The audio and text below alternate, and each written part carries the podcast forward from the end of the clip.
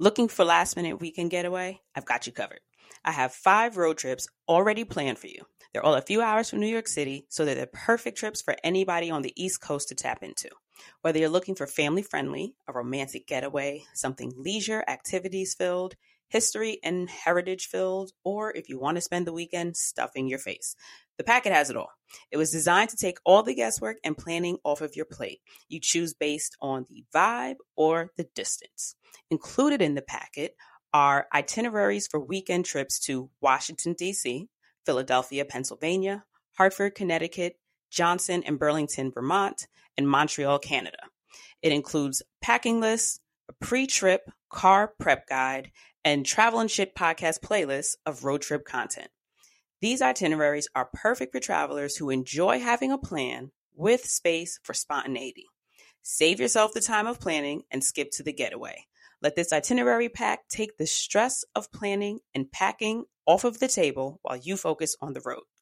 Visit travelandshitpodcast.com slash travel resources to download your copy.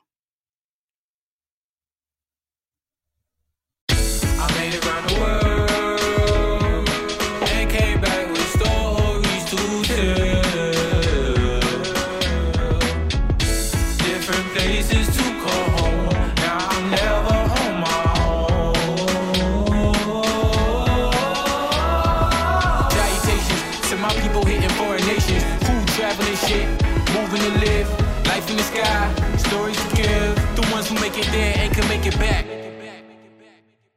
Salutations and shit, folks. Welcome, welcome, welcome back to another episode of your favorite travel podcast, Travel and Shit, where I, your host, D. Carrie, have an experiential conversation about the nuanced ways that travel intersects with regular life. And if you are watching on the YouTubes, like I like to remind you all, you can see the beautiful face that is joining me today. That is my favorite alley to give to my guests. To my beautiful guests, please introduce yourself and thank you for joining me.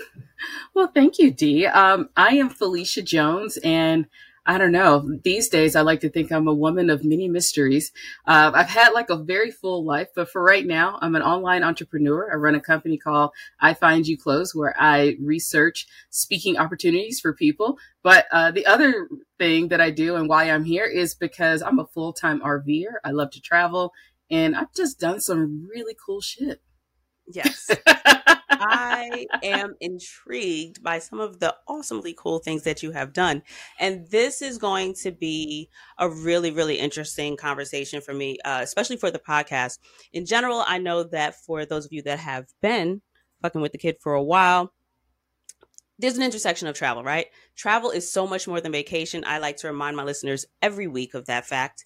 And this week, I wanted to have a well seasoned traveler come on and kind of speak to the I guess is dynamism a word? The dynamicness of a person. But like people are more complex than just their love of travel.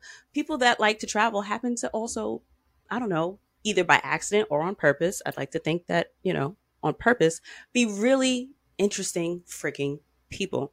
So I was intrigued by you being a full time RVer because a few mm-hmm. years ago I had um, Vaughn Dabney come on and speak about his tiny home. It was wicked cool. He built out this um, truck to be his home, and it was like, ooh, can I downsize? That was ooh. one of the biggest hurdles that I considered. But then I was considering at the time I was single black woman. So I'm like, ooh, scary. It's bad enough living in an apartment in the middle of a community that is grounded and planted to the ground by yourself and feeling safe. How would I feel traversing the country on my own? Um, especially in the spaces that would accommodate for a home on wheels. And here we have a black woman who can speak and attest what it is like to be a black woman that lives in a traveling home. So please, Phylecia, what is RV life like? I, and I'm assuming somebody else listening would like to know. Um, most days it's pretty quiet. I, it's it's it's so funny because like even talking to my family, you know, very much Southern middle class family, they're all worried about my safety. They think somebody's going to come hatchet me, you know, while we're out here. And I was like, y'all live in a big city, y'all should be more scared than me. But uh, it's been a very interesting experience. We've had our RV for five years, but we just went full time back in November of 2022. And it's, I mean, it's like I really can't uh, describe the experience of just being on the road, being able to get a flavor of all these different places. It forces you to travel differently. Um, and I know a lot of people these days, we kind of associate travel with getting on a plane and going somewhere very luxur- luxurious. And I've done that. I oh, trust me, I have traveled to many, many countries and I love it. But this is, it just forces you to travel very differently because now you're kind of living amongst people and not just showing up at a hotel. You're not just down the street from anything walking distance. You got to be very intentional. But it has, it's, it, it, it's also just been relaxing, at least for me it has been relaxing, gives me time to think about things. Um, right now, I'm in the middle of New Mexico on uh, Cochiti Lake. It's absolutely gorgeous here. And you just get to have um, a window into the beauty of here in the United States. Um, and you just don't get it when you are, you know, on an airplane. Uh, it's just, it's just very different. And it's also just cheap. like right now, I mean, I think we're staying in that's like twelve dollars a night to come and wow. hook up and yeah, you have water, electricity, and you get to do all the things you would do and bring all your stuff with you. Uh, so yeah, it's been a really cool experience, and I know I'm pretty, pretty sure you're gonna have more questions about safety and all that kind of stuff. So yeah, go ahead, throw them at me. so for one, what was your travel experience like prior? Um, did you travel more as a solo traveler? Were you like a girls' trip uh, person, or have you and your partner been together long term so that you guys travel together extensively? Or was travel in the RV like your entry to travel? Like, what was your experience before you decided to make it like a full time part of your life? This is a, this is a good question. I think my first solo trip, I was eight years old. My mom put me on an airplane to go visit my aunt in Cleveland. So I think a lot of my travel has always been kind of solo. When I graduated from college, I started working for the Navy as a computer scientist and they started sending me places to Europe. So either I was with a coworker or I had to go by myself. And um, and of course, over time, you meet people and you travel with them. Uh, Wait, so I'm I never. Sorry. I, am going to pause uh-huh. you. So, was that your first job after college? Yeah. a scientist for the fucking yeah. Yo, so your your entry into the game is like, like let me step on the scene with some yep. gangster shit. That is so freaking cool. How yep. awesome First, is that? Well, please, it, it, it was cool. I mean, like and I guess, you know, even from, I grew up in Birmingham and just going off to school in Atlanta was, you know, I was one of those kids that I was packing up the day of graduation. I was like, get me out of here. And then when the Navy offered the job, it was right, ooh, it was right around 9 11. So I had to wait a month before I went out there. But I was, you know, my mom came and helped me pack up my apartment. They moved me out there. My mom was like, well, I'll see you in a few months. And then just dropped me off at the airplane and that was it. And so I had to learn California and San Diego by myself. So everything's kind of been a little bit uh, solo. So yeah, that was the first job right out of school. And wow. within two years, I, I just happened to land on a project and they said, Oh, we don't have anyone that could travel because everybody was like married or had kids. And I'm just like, Oh, yeah, like I got nothing to do on the weekends. And I had sure. to go get a passport within 24 hours. Um, I just happened to be dating this guy that was in San Francisco that I would go see a lot. Like, so I need to get a passport, and there is one in San Francisco. And like within three days, I was on my first trip to Germany. They sent me to Baumholder, Germany. Uh, wow. That was pretty cool. And so after that, it was just like game on. Anytime I could leave, um, I just I just left, and then once I met my husband, he was my intro into camping. Uh, I've been to Yosemite before, but he was like, "Oh, let's go camping." I'm like, "Okay, camping," and been addicted since then. And he's my intro into RVing because this is how he grew up. Um, wow. He also wants a he also wants a boat and all that kind of stuff. And and I'm a national park junkie, so I love national parks. So it just kind of worked itself out, I think, over time. so okay, that was one of the things that when I saw, first of all, two TED Talks. Quite round of applause in the in the mic for that one. Congratulations on that. Um, Thank you. If you wouldn't mind, what I know the topics of your TED Talks were STEM, but mm-hmm. if you mm-hmm. want to touch on that, what exactly your experience in STEM is, and like I meet the most incredible people through just the lens of talking about travel. And here we are, please. Yes, TED Talks. Well, the TED Talks came, you know, I eventually, when we moved to Colorado, um, a lot of travel stopped because I had just gotten married and you're trying to figure out, like, okay, how is this about to work? Um, yeah. And that was the first thing, like, with, with being married, like, oh, I have to tell somebody I'm going somewhere. Like, oh, that's new. uh, like, well, oh, I can't just get on an airplane and go somewhere. All right, cool.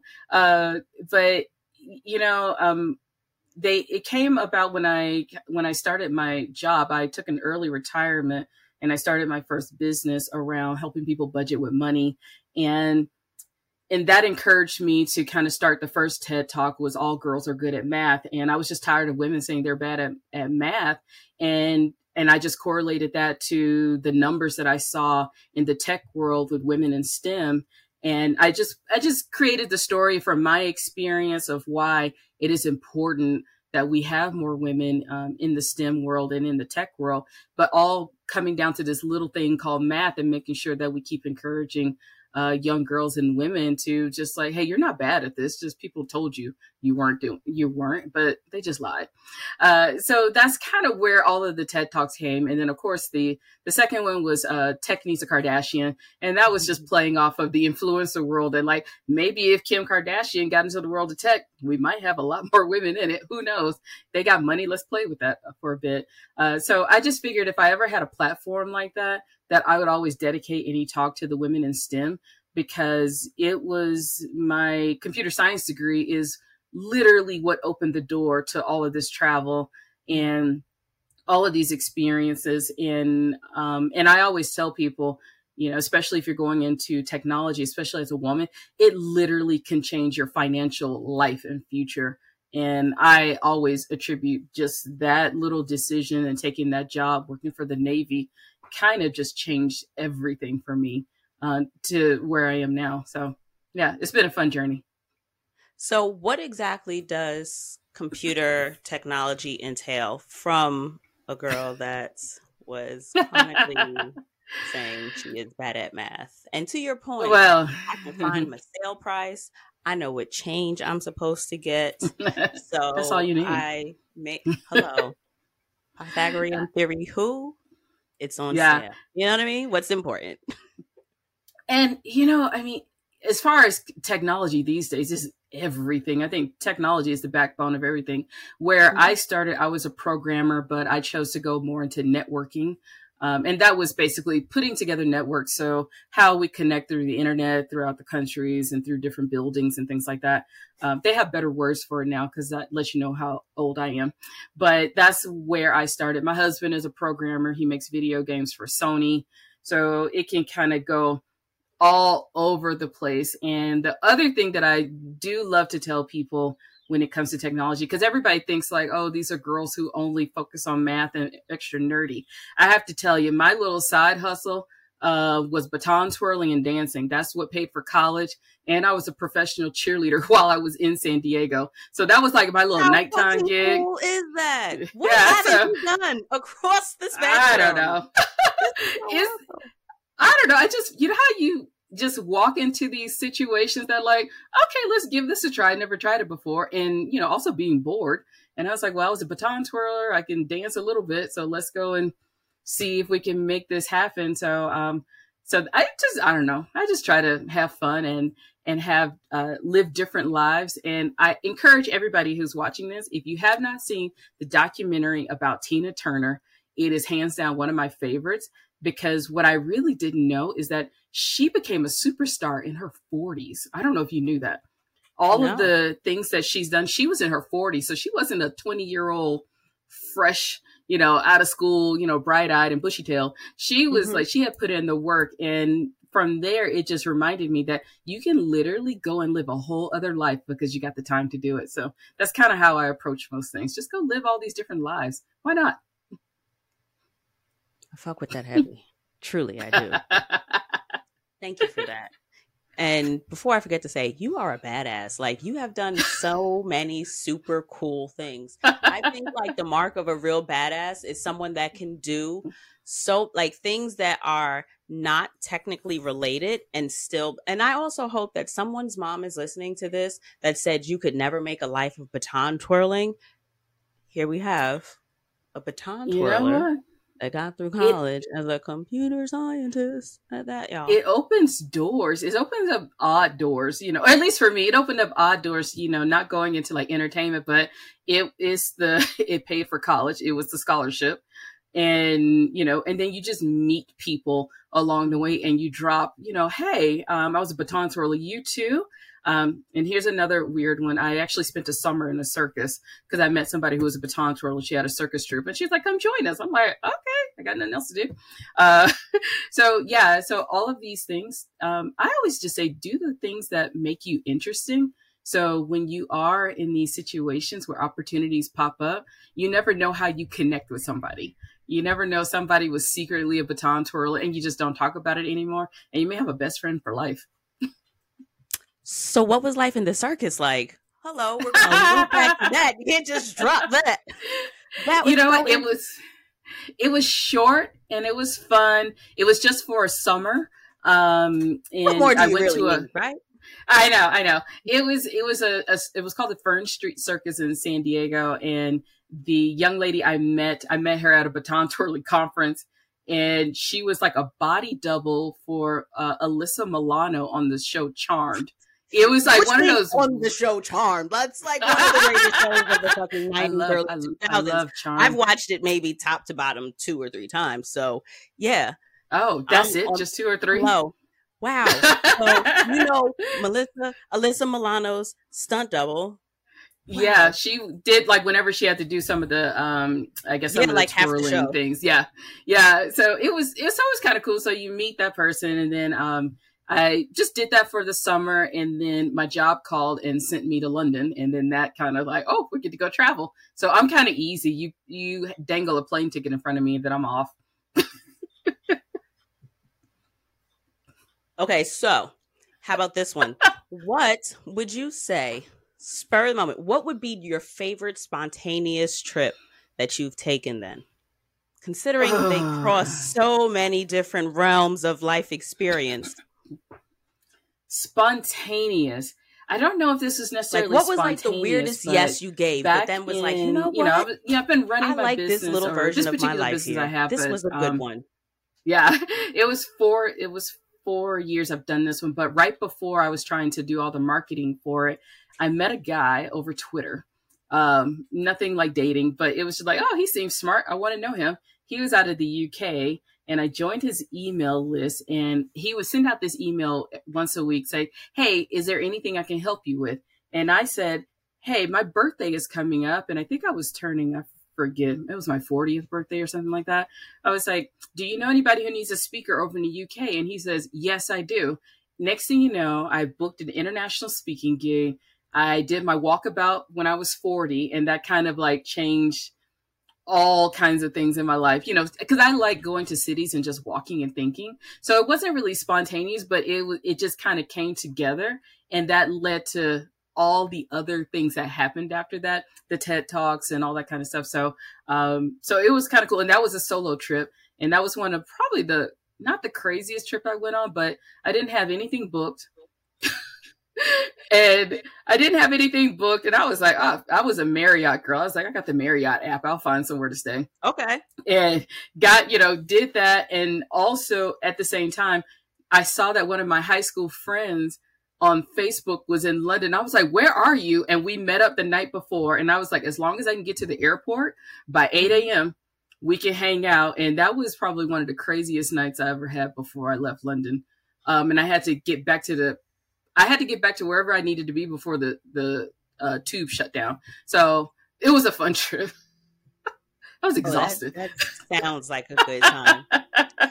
okay, so what got you guys into RV life full time? You said that you had dabbled with it for a while before. What made you guys kind of okay? No, we can do this. Period. Let's leave mm-hmm. the house behind. I mean, the long answer is, you know, my husband's been talking about this for years, but uh, I had a, you know, I had the crisis of being all, you know, cool in my my brand and my business. I was doing a television show um, and things like that, so it was like I can't do this and I can't go back and forth. The short answer is the pandemic, like literally, like, oh, life is short. Ah, screw it, let's go do this.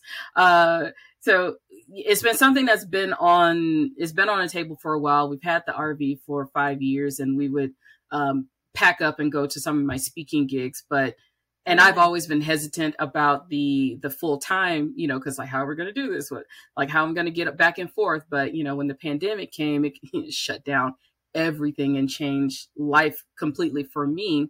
And also, um, he's always been he's always wanted a boat We've always gone to boat shows. We've done sailing lessons, and we went to the boat show like in 2021. And I I just turned to him. I was like, "Look, you know, parents are getting older. We're not getting any younger. Let's do it." And we bought a boat last year, and we are like, "All right, let's just sell the house," and that's what we did.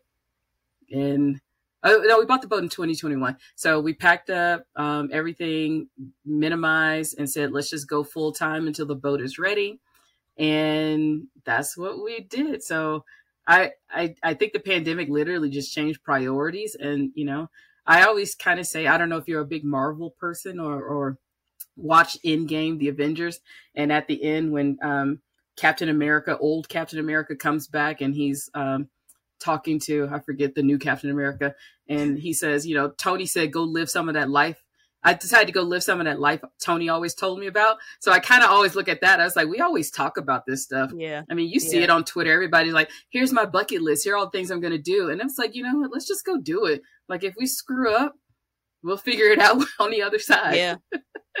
yeah. That's one of the things people always talk about. Oh, when I retire, when I retire, when I retire you hear about so many people that retire and six months later they're gone, or right before yeah. they retire, they pass. Like a lot of people don't make it to retirement, or a lot of people yeah. don't get to enjoy, you know, their retirement years. God forbid you retire and then your parents get ill. You know what I mean? Like my mom yeah. retired and then, you know, my grandmother took sick, my grandfather passed. It's like one thing after another, and it's where is the retirement that you saw for yourself? You can't well, predict what's yeah. going to happen in the future, but you can absolutely change what's going on in your present life. And so that's really yeah. a testament to living the life that you actually have and not planning for a life that you don't know anything about. Yeah. Um yeah. So it's been what, a what, it's been an experience. what even in my sedentary not sedentary but like my non-mobile life it, yeah life is an experience however you live it. So it, might as yes, well just is. do it in the way that's going to make you the happiest right? Might as well. So what was the downsizing process like? I know for me i feel like that would probably be the more difficult end of trying to um because in my mind the idea of RV living. My only concern would be pulling up into a neighborhood that I can't. I mean, granted, you could Google, right? But mm-hmm. how many ways to Google are like, will I be safe as a black woman here? Or if I pull up and just, and then also in my head is just like, what do the parks, I guess because I've never seen them before, right? I don't know what I'm thinking of when you know when you're driving along the turnpike or you're just doing a road trip and you see like those way stations or the truck station in my head that's what the trailer stations are like right? So in my head they're like maybe three miles off the side of a highway. So any transient serial killer coming through is like fair game that's what my mind is thinking to when i hear of someone that says oh no, we just live in the RV. And I'm like, oh, so y'all like three miles off the highway, and any of the killers is just like, boop, got him. you know what I mean? So please correct me. I would like to be wrong. Girl, you know killers only like cities. No. um, you know what? I mean, all these things kind of ran through my head. You know, is the like, okay, where are people like? You know, I've watched, you know, The Hill Have Eyes, and my husband and I, we love horror movies. So it's like way too much stuff in your head. Yes, uh, Last but House on the Lab. The uh, yes, the, the, like the one where the people have like the un what was it? The open house? That shit got me. nuts. whoa. Yeah. Yeah. So you know and i i honor all of those things because i was there too. I'm like okay we're gonna get hatched up and killed you know? So like first view i'm like who where are we going?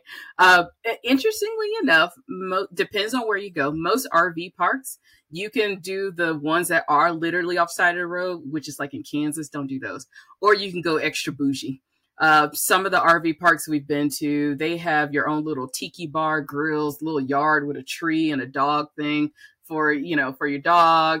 Um, some are right on the ocean in Florida. So it can be as bougie as you want it to be or as cheap and not as bougie as you want it to be.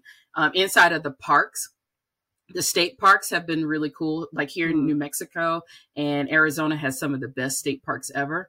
Uh, they're always, uh, they always have a ranger driving around. So you always see the ranger and people kind of stay to themselves. Um, people are nice. Everybody waves. Um, everybody's a little nosy too at the same time because, you know, mm-hmm. everybody makes fun of you uh, while you're trying to back up and seeing how you mess up because that's what we do. Mm-hmm. Uh, but people kind of stay quiet, stay to themselves, um, and no big issues that we've have ever run into. The smaller RV parks where people are more full time, like they stay there longer, you get a lot more retirees, and they're okay. a little nosy. They're they're just nosy, like who are you? Where right. you from? You can help us. It's like we don't need to talk to you. Like go away. Uh, so and of course, you know, you know, when you're around nosy older people, they know everything. And so they, they know what's going on. Uh, mm-hmm. so I, and then, and I say on the other side, you will have some places that you, you question because, um, places have flags and people, mm-hmm. you know, we're in this era of people like to wave their flags. Um, a lot of parks are a little bit better about that. Um, but I mean, I am a little aware, extremely aware when I go to places. Um, you know, some people say you carry guns and stuff like that. That's totally up to you. I'm not a gun person, uh, but yeah, but I, I, I love a machete and some some pepper spray though. Uh, but for the most part, I haven't had any. I haven't felt unsafe anywhere we have gone. Um, we've been to a couple of parks where it's just like, okay, this is a one, we call them one nighters. You you stay inside and then you pack up and leave the next day. Um, but m- most of the places, it just depends on how you like to travel. If you like the nice like? parks, the the one nighters. I'm gonna sound so bad. Uh, usually, you could tell it's uh, a lot of long term people, and they don't treat the property as nice. So you kind of get a lot more okay, we see a lot of things going on and stuff like that. You know, kind of looks like the neighborhoods where folks just throw all the sofa out in front of it. It's the same mm-hmm. thing. Got it. Uh, yeah. And so those are the ones you just like, just one night, we just need somewhere to sleep and then we're up and gone in the morning. But a lot of these places are kind of resorty. They have the pools, the washer and dryers, mar- marinas. Um, they have showers, bathroom facilities if you don't use the showers in your place. The state parks, they have showers, facilities, and they're always clean, except for this one. This one looks like a little scary one here. But for the most part, they've all, but we're on federal land, so it's like, yes, the U.S. government, they won't give you a nice mm-hmm. bathroom, mm-hmm. of course. Uh, but uh, for the most part, you have facilities, you have the rangers that are always driving by. You have to show your passes to get in all that kind of stuff. So no creepy people walking around. Um, your biggest thing, depending on where you're staying, um, mice, rattlesnakes, and any other animals that are out there. Okay. Yeah. So what is that planning process like in terms of your travels because you would like to think that you've got complete and total free access right to go anywhere but i know for one like um trailers and buses and large vehicles aren't allowed on certain roadways. I don't know if it's highways or interstates or whatever, but I know that you would have to um, navigate accordingly. So, how does that play into how you like to travel? Um, as far as the driving, anywhere where you can get an eighteen wheeler, you can you can drive because you're going to be lower and smaller, unless you're one of these people that's towing something extra, extra large. Um, you're you're fine. You can go under most underpasses. You just need to know the height. Um, but the biggest thing, if you're going to do any RV travel, do not use Google Maps or any of the popular maps. You need to use what truck drivers use so that they'll route you around um, low underpasses and things like that. So there's tons and tons of apps like there. We use RV Trip Wizard. Um, and it'll route you um, around big cities if you don't want to drive through, say, like Houston, which is scared the crap out of me. Uh, so it'll take you around if you want smaller roads and stuff like that. And most RV people take the um, the other highways so that you don't drive straight through cities.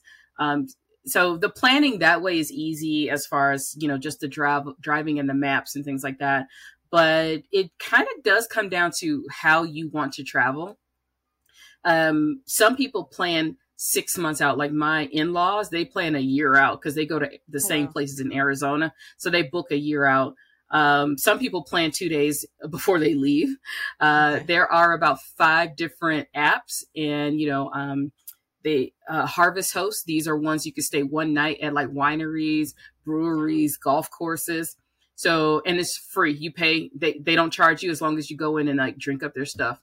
Um what was that called? and harvest hosts and boondockers welcome but harvest host is one of them and there are a few other apps and um, that can kind of lead you to all these different places um, so it kind of depends on you know, if you're going to popular places like we messed up, we tried to book Florida back in November. We were way too late um, booking Florida because the retirees, the snowbirds from Canada, they go down there in the spring. Uh, summertime is great because nobody goes to Florida in the summertime. Nobody. Uh, uh, but any place where you gotta uh, fight with the retirees, like Arizona and Florida, in that springtime or winter, uh, plan way out but places like New Mexico, we literally just plan two weeks ahead. We just got on the national on their state park website um, and just did it that way.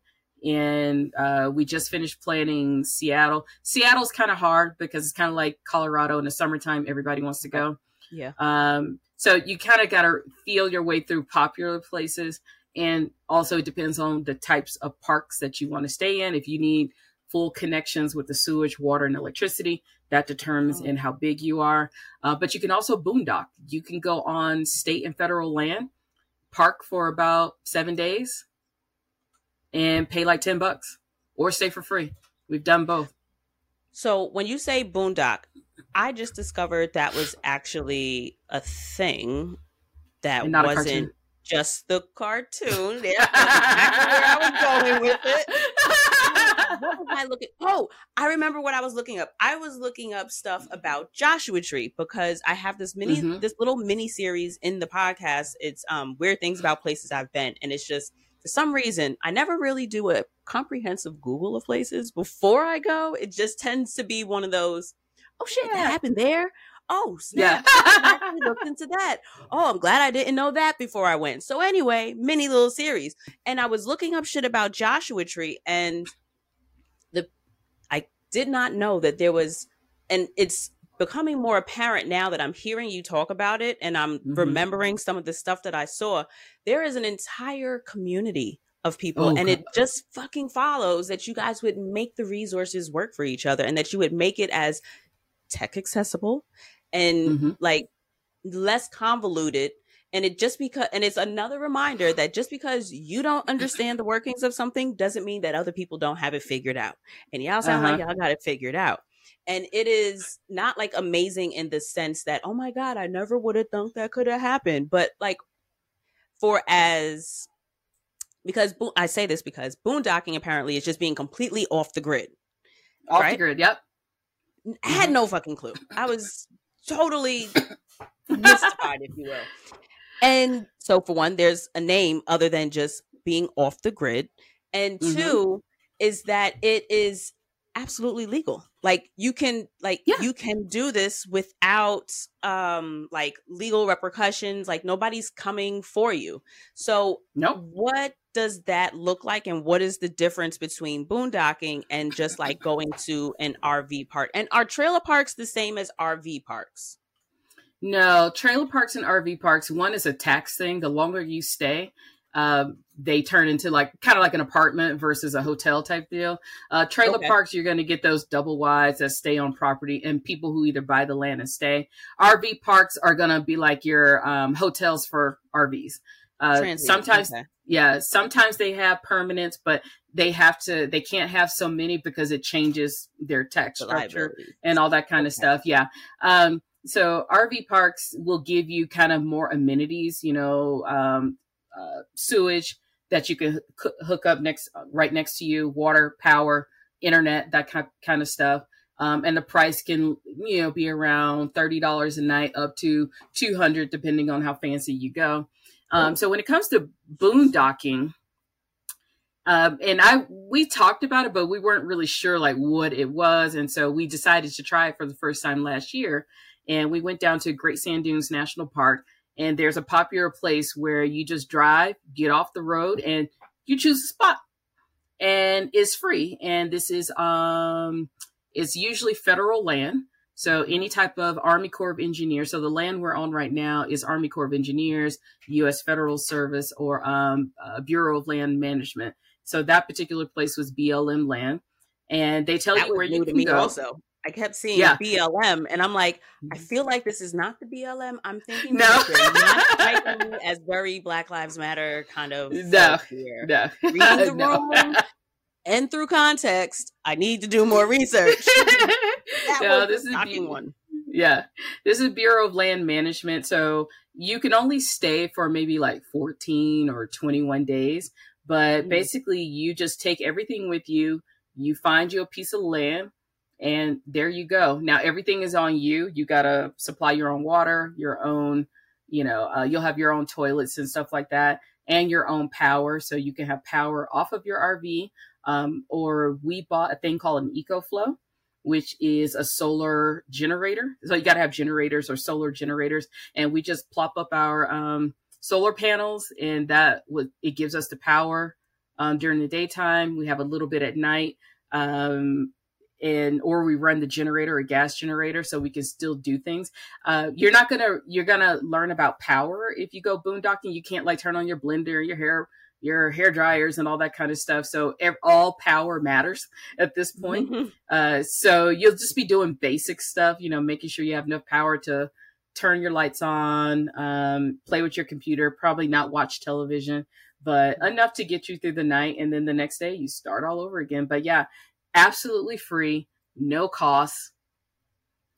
You stay as long as you can, don't have to dump your uh, sewage tanks and you're good to go. So we did it for the first time last year and it's kind of cool. Uh, another thing you may think about is safety. Interestingly enough, you'll have enough of the the uh, I, they call it rangers or the park people. Okay. They come through enough, or you have local and state police that come through. Um, and people are generally fairly nice. They were like, "Is it okay if we like park next to you?" It's like, "Yes, like don't bother me," you know. Um, and then most people are there for a while, and you just leave, and you know. And I was always paranoid. I was like, "Somebody gonna steal our RV if we go to the grocery store?" Nobody stole it. Um, we did That's have a coyote one night. Attach to your, it just attaches to your truck, right? Yeah, yeah. Somebody has to be like for real wanting to steal your stuff to do all of that. Um, but yeah, it's just a hitch, and I, people have had theirs stolen, but we haven't had any issues. Um, the coyote kind of attacked our grill because we that was our fault for not cleaning up the food um, on the grill. So, so yeah, so no hatchet people. There were cows around us, which was kind of cute. Wild cows? Are cows ever wild? I feel like they wouldn't be in the wild. No. Like, so how did that happen? Where did they get off of someone's property? Because I'm like, if I got cows, I'm keeping track usually when you're in some of this like uh the US Forest Service BLM land or some of the agricultural land is uh the people who live there the ranchers can use the land so you're kind of just be nice share if you see the cows don't be weird they belong to somebody um mm-hmm. and they're just gonna kind of graze through and eat all the stuff and poop yeah um so you'll see that a lot on a lot of the federal land and things like that so so yeah the RV thing um you um you can make this as cheap as you want it to be, as rugged as you want it to to be, or as fancy or as bougie as you want it. And we've kind of done this spectrum. Uh, mm-hmm. When we've gone to cities, like we were in New Orleans, we were in the um, in a marina. So yeah, and they had a restaurant on site and things like that. Ooh. So it makes it easy to just go eat there. Um, you know, you walk by the people on their boats. Um, or you come to a park like this, you know, and then, you know, you change up how you do things. You're not wearing high heels and nice clothes all the time. So you can do the, the, the free land. Um, they also they call it dispersed camping. That's boondocking, dispersed camping, or off the grid. Uh, usually like those are all yeah those those words if you're looking for free. Also, when you come into like state parks, they'll have sometimes have beach areas. Right now, we're on a at a dam, uh, so they'll have beach areas. So you pay your state park fee. You know, mm-hmm. um, you know, you pay what your pass for like seventy dollars for the year you can go um, stay on the beach and have access to the showers and the facilities and kind of have a decent, cool little life. Wait, so do do all state parks have accommodations for RVs? I won't say all of them, but a good chunk of them do. Um, and I will say I I'm only yeah I don't know every state park, but we've done state parks in Alabama, uh, Florida state parks, people love those. Uh, we've done state parks in Colorado, Arizona, and New Mexico so far. But I would say a good chunk of them um, have um, access for RV people. And so, as long as you pay that state park like pass for all of them, you have access. So you could literally live off of just state park lands that you have access to for that seventy dollars if you wanted to. So so it, it gets a little different. So if you're going to do boondocking, you can go do that because you're not taking up a site or electricity. Um, if you're trying to get a site or electricity, you have to pay the per night fee. Okay. And we have found that the per night fee is anywhere from ten to twenty five dollars a night less than what I pay. So, I mean, I think you're winning that one. yeah. So, uh, the New Mexico parks, we've paid like $12 a night, $14 a night. Um, you don't have sewage, meaning you have to dump your own sewage, but we have access to water and power. And depending on how close the bathrooms are, we'll go use their bathrooms. So, how do you dump sewage if you don't have it included in your daily thing. Ah, you have poop hoses. Uh, you have to buy your own hoses and you have to store them under your RV. So you have to connect them each time, and each site will have like a little sewage thing, and you connect it there. And when you're ready to dump, you pull a thing and you watch weeks worth of all your stuff go down a hole. You revisit that again. Okay, but it doesn't seem like it's not rocket science. It's not like you have to like biohazmat suit up and go through like some it's just like you just it's a hookup to some place that actually you just yeah. have to find a waste management place and i would assume that even if you do like is that something that like all parks would kind of have as long as they would have i assume something to hook up uh so most sites will have depending on rv depending on where you are so if you're mm-hmm. ever looking look for something that says full hookup Full hookup means they're at your site. There's sewage, water, and power. Um, if it's um, partial hookup, that usually means is either some version of water and or electricity only. Um, so usually when it's at your site, then yeah, you just put your tank, you put your hoses out. When it's time to dump, you you take care of it, come back in watch TV, and you're done.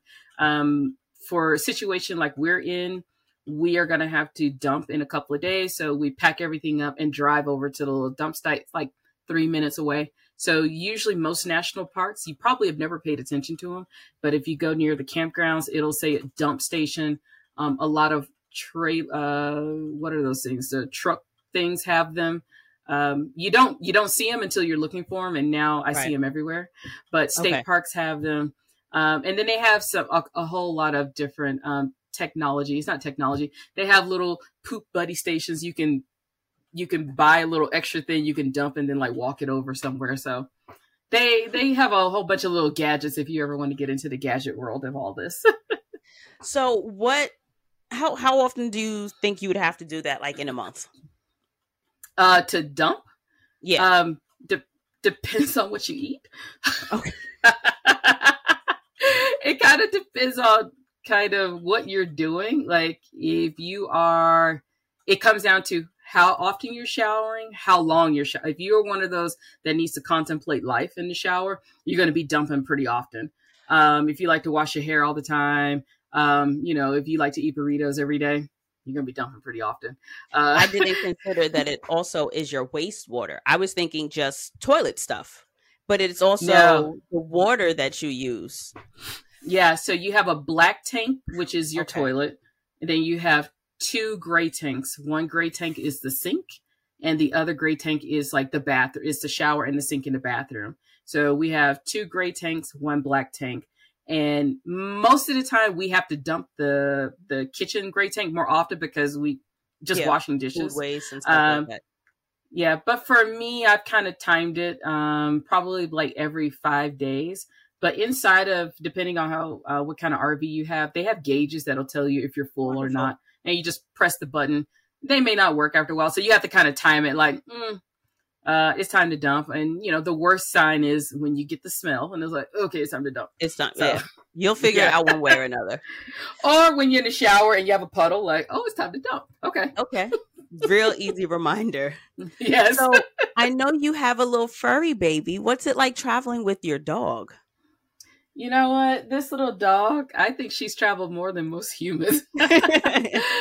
She has uh she has been pretty cool. So when we first started this, we had a cat and the dog. The cat passed away. Oh, uh, the sorry. dog, yeah, Mr. little kitty. The dog, she's pretty cool. Um, if we get into a space where there's a lot, you know, not that many people around us, which happens only in the state parks, we can kind of let her go off leash as, as long as we watch her. Um, and I think I told you the story um, of how she is so disrespectful. I, I let her get off leash because she usually she runs to the door for breakfast. She ran and tried to get into somebody's tent. It was so embarrassing. It's like 6 a.m. in the morning. And I, I was like, oh my God. I was like, it's like the walk of shame. Come here. Come here. I was like, I had to grab her because I know they heard my footsteps next to their tent. So hopefully, I, I'm pretty sure I scared the crap out of them. But she was just trying to, oh my God, it was so bad. Um, it was so bad. So now she is not off leash. She lost all her privileges, and for that whole mm-hmm. day, she knew she was in trouble. So I didn't talk to her for the whole day, but uh, she knew. She went in her little bed and stayed there the whole time. But uh, usually, it, it's pretty cool. Um, some parks just require that you keep her vet records, and you know she has all her shots. But for the most part, no, she, she's not a barker. Some people's dogs are, but she's been cool on these trips.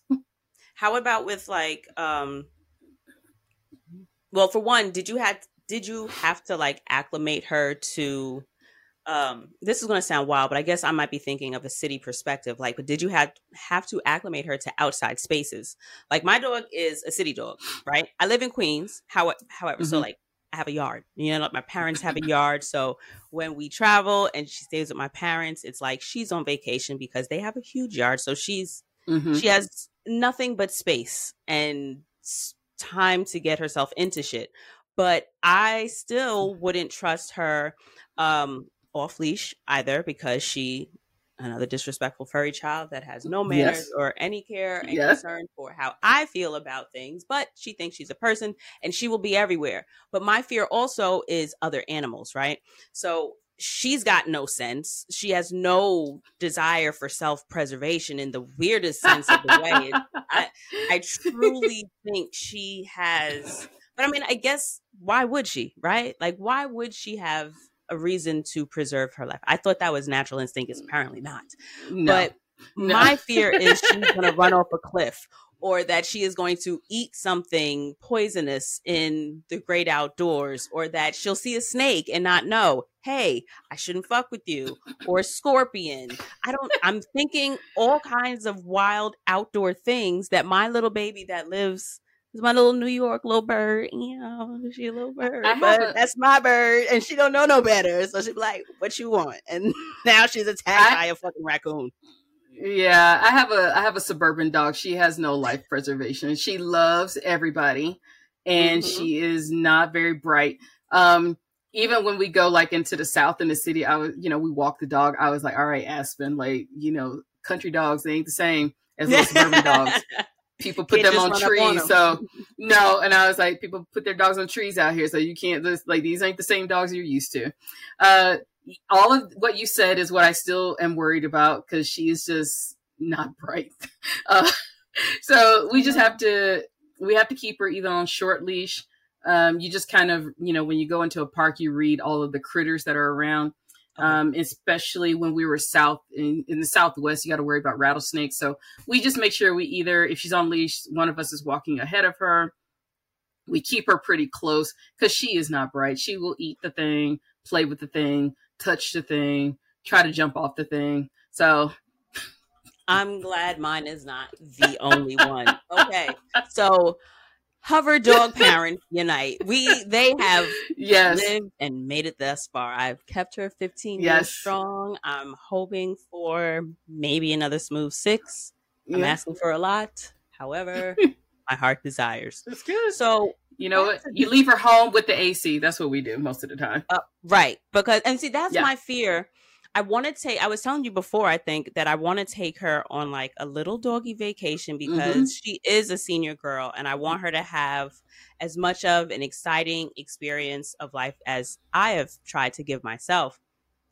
And, you know, I just that's my little fear about going to places that say they're okay with dogs where it's just like okay but if i want to go out to eat with my person and leave the dog behind like your idea of dog safe and my idea of dog safe may be two different things having a dog that has no realm of appreciation for mm-hmm. self-preservation I don't know what you think. Oh, a dog will never get into this mine is nothing better than getting in and out of things just chaos. So i would you know what i mean? It's like you're leaving her in your space in her space. So it's like you would i can get feeling more comfortable leaving her in she's home. Mm-hmm. whereas that's my only fear of like bringing her someplace that is like yeah we're perfect for dogs but like there's no like crate room or there's no like you know super large second bedroom that's got nothing down on the floor or whatever. So i don't know. I gotta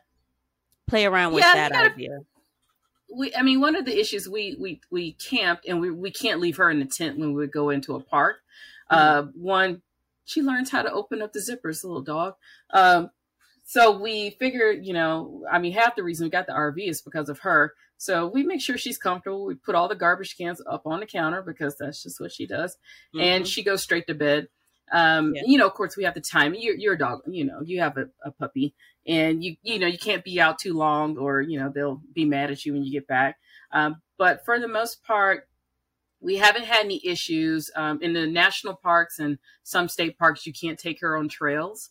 Mm-hmm. Uh, so we just leave her behind, but you can always go for the drive and she'll go for the drive and and do some of the lesser trails off of the um, visitor centers, which they have no problems with. But um, but she sometimes is too she she likes t- talking to people, so we just leave her because it's just more work for me. yeah, I get it. Yeah, get it. So, but I just want you to touch on um, that very expensive conversation about the boat. Um, what are your anticipated plans for boat travel? Like, oh boat travel. The fuck? Please enlighten. Oh my uh, gosh. Peasant me. what is that life? I have to tell you, I am so ready to get on the water right now. Like really, it's oh my gosh, it is. Uh, it it started kicking in big time, like especially because I started following a lot of the sailing clubs and things like that, and it's like I'm sitting here in the desert and they like out in the Bahamas. Like, what is this? So I am so ready to get on water, but uh, yeah, so when this adventure is done, we bought a um, we bought a 42 foot catamaran, and we're going to sail um, the East Coast, the Florida Keys, and then eventually go over to the Bahamas. And okay. yeah, so I'm I'm I'm looking forward to it. And um, it's called coastal cruising. So um, if you've ever you've been to Fort Lauderdale, right? Nope. No, all right. All right. So you can get on your Google Maps, everyone. It's called the Inter- Intercoastal Waterway, so the ICW. Um, for those of you who've ever been to Fort Lauderdale, you know that there's this little waterway where you see all the boats and the houses and all the rich people um, and things like that. So that intercoastal waterway, which is not the ocean, you can take that all the way from Florida up to Annapolis and skirt the coast all the way up to like, you know, Boston and into New York. Um, so with coastal cruising, you kind of you're just slow motorboating and you're doing these waterways. Um, you can anchor, you can boondock, you can anchor in certain places, or you can go into a marina, which is just like an RV. You could pay the marina fees, get the power, electricity, uh, the sewage um, by gas and things like that. Or you can anchor out in the middle of the water and get your little um, your little dinghy and go in and buy your groceries and then come back, and that's absolutely free. Um, internet's going to work the same way. You get um, uh, some type of satellite internet, or when you're coastal cruising, you're still next to land, so you can still hotspot and use your cell phone and things like that. Uh, it took me a while to realize because my husband kept talking about this, and I always tell him, I said, "I love you, sweetie, but you don't sell things very well." and, I, and I was like, "We're to be in the middle of the ocean doing what? Like, why are we in the ocean? Like, I don't understand this." But with the coastal cruising, yeah, we're to still be um, connected to land and things like that and visiting you know cities on the waterway like the charlestons and stuff like that and uh, the keys. Now when we do an ocean crossing we'll do a crossing over to the bahamas down to the caribbean. Um, eventually he wants to do a big ocean crossing going from uh, the east coast over into europe. And for those you got to have crew. So i gotta i gotta make some friends over the next few years who want to do a you know some overnight sailing. On a but like 40 I, I have no concept of what 42 feet is. What is that like? Uh it's pretty damn big. how many yeah. like, it's with the with the catamaran and so if you're familiar with a catamaran it has the two the two hulls. Um, if you ever done any of the catamaran tours, done any of those type of boat tours, so it's not a monohull, which is just a typical sailboat that kind of rocks back and forth. Mm-hmm. You have the two. Um, it comes with three bedrooms, um, a, a, kitchen, and wow. okay. Um, uh, dining area, outdoor area, back area, things like that. So it's pretty. It's pretty. It's probably bigger than any apartment I've ever had. Uh, Copy. Okay, because I'm like. Yeah a whole ocean, and what I'm thinking is the size of rowboat. like two Jeep Cherokees, and I'm like, that sounds a little precarious, bro. I'm not gonna lie. I don't know. I, I, will. I will send you pictures. I will send you Please. pictures so you can get an idea. I am intrigued. So, have so. you sailed a, a, boat before, or what? Got? I mean, I am all down to do things that my partner wants to do, but I um marginal swimmer at best. I have only done like I don't want to say water taxis, but like you know the ferry that'll take mm-hmm. you from like St. Martin to St. Bart's. Been on the Staten yeah. Island ferry a single time, like, mm. and then of course you do stuff like oh swim with the sea lions. Been on that little boat. Swim with the manta. Yeah. Been on that little boat. Okay, now I've got a point of reference. I'm thinking that maybe the boat was Okay, no, y'all both bigger because they ain't have no downstairs for that one. Copy. I'm I'm I'm putting it together. But what kind of experience or what about that are you not terrified about? That's where I think I'm going. I don't know. Who at this point is like, well, as long as we don't die, we're good. Um you know, I'm a very marginal swimmer in a pool. The ocean is a whole different ball game. Yeah. Uh, you can wear your um, so there's a couple of things you could do on boats. You have to chart out where you're going. If there are storms, you stay put. You don't go out into a storm. Uh, you listen to the you do chart plotting. You do all these things to prep yourself and you just stay in tune with weather reports. And that was the one thing when we did our lessons, you're just very in tune with weather reports. And then of course, lessons. after a while, yeah. So, uh, so we did a week of lessons and we still, we need to go back and refresh. Um, so we're part of a sailing, um, association and things like that. And, um, you know we, we, practice man overboard uh, you there's a lot of safeties that you can do to to latch into your uh, your boat or your craft so that you don't fall over life life vest. Um, I've always liked the water. I don't like being in it. I like being like on top of it. So I think you just have to kind of be ready for an adventure. And yeah, am I scared of doing an ocean crossing? Oh hell yeah! Because my husband likes to watch these um these movies where you know they go out in these big old waves. I was like, this is not a great way to sell this to me. Uh, the but the precursor I was looking for, yeah. But um, you, you do your sailing, and um, which is crazy. I have a friend. She just sold everything. Her and her husband never been sailing before, never been on a boat. They just sold it all, bought a boat, took the lessons, and got a captain on the boat to teach them. Now they're out there sailing. So now she sends me pictures of them down in Dry Tortugas, um, sailing up to Annapolis. Because um, right now, all boats have to start moving up north because of hurricane season, and mm. that touches with your insurance. So now they're going up north to Annapolis, and I'm just like I'm so jealous right now because um, the dolphins. She she sent me videos of the dolphins playing next to them. like, yeah, I'm okay, in the yeah, desert. That, yeah, yeah. that's a reason to kind of suck up the fear and kind of get into it. Okay, so last yeah. question.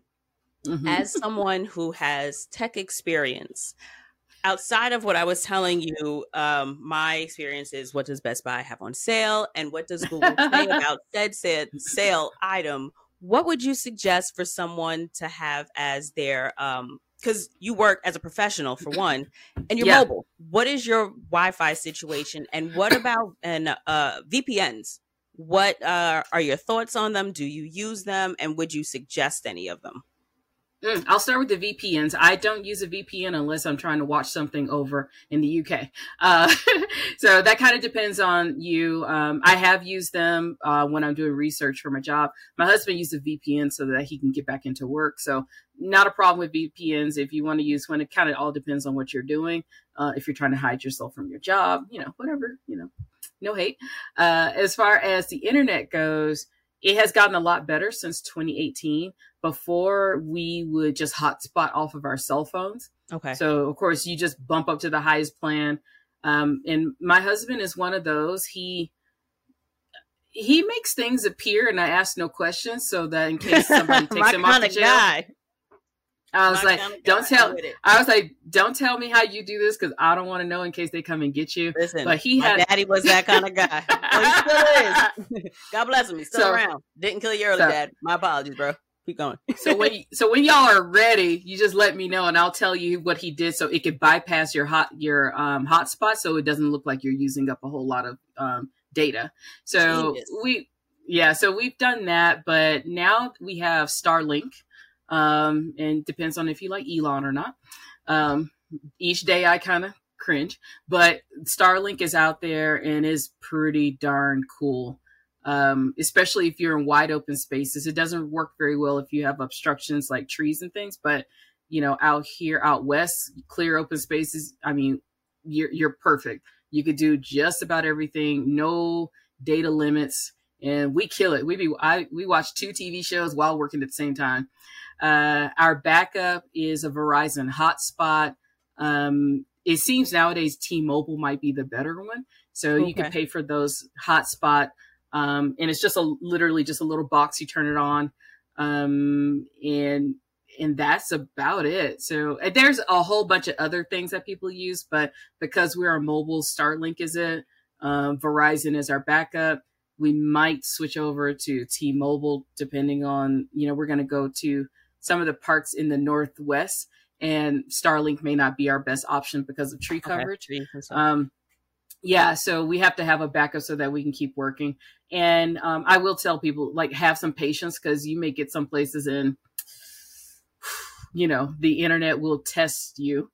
Uh, and I do fewer video calls for work now. I go I'm old school. I go with phone calls because mm-hmm. some days I just don't know what I'm what I'm yeah. dealing with.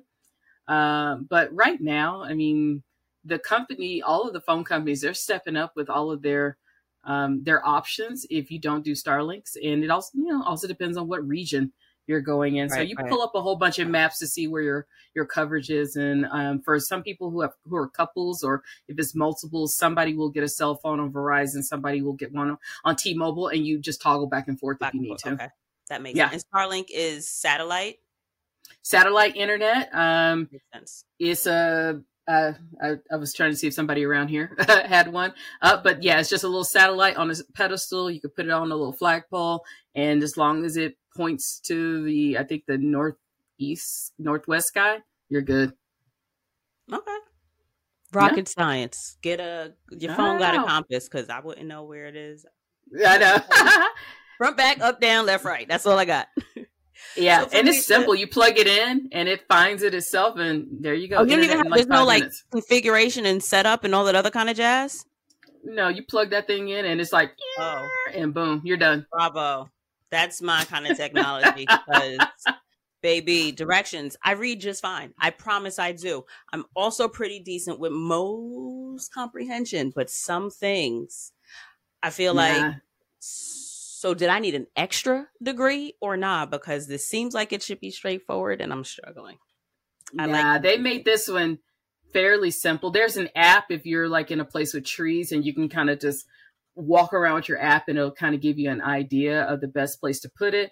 Or if you drive into a place and you see four other people with a Starlink and it's all pointing in the same direction, just do what they're doing. Jump on board. yeah. Keep it simple. Alicia, thank you so, so, so much for joining me. Where can the people find you? What do you have going on that we can support you with? Like, what is the next step in the expansive, multi passionate, hyphenate world of someone that does really super fucking cool, interesting things? Where can we keep up? Okay, you want to keep up. So if you want to keep up with just my travels, the photos and everything, you can go over to keepupwithmrsjones.com. And I try to do like a, a weekly, daily, depending on how I'm feeling, travel diary of all the emotions of this trip. And I post photos because that's my little hobby is um beautiful taking the photos, camera out. Take... I don't know you. how I skipped over that part. You are an incredible photographer. Those photos, I really like the one with the kayak and yeah. I, that one was I, that one stuck out to me. I really enjoyed that one. That that one was cool. We were kayaking on the Rio Grande in between the United States and Mexico. That was really cool. Holy uh, shit! How cool is that?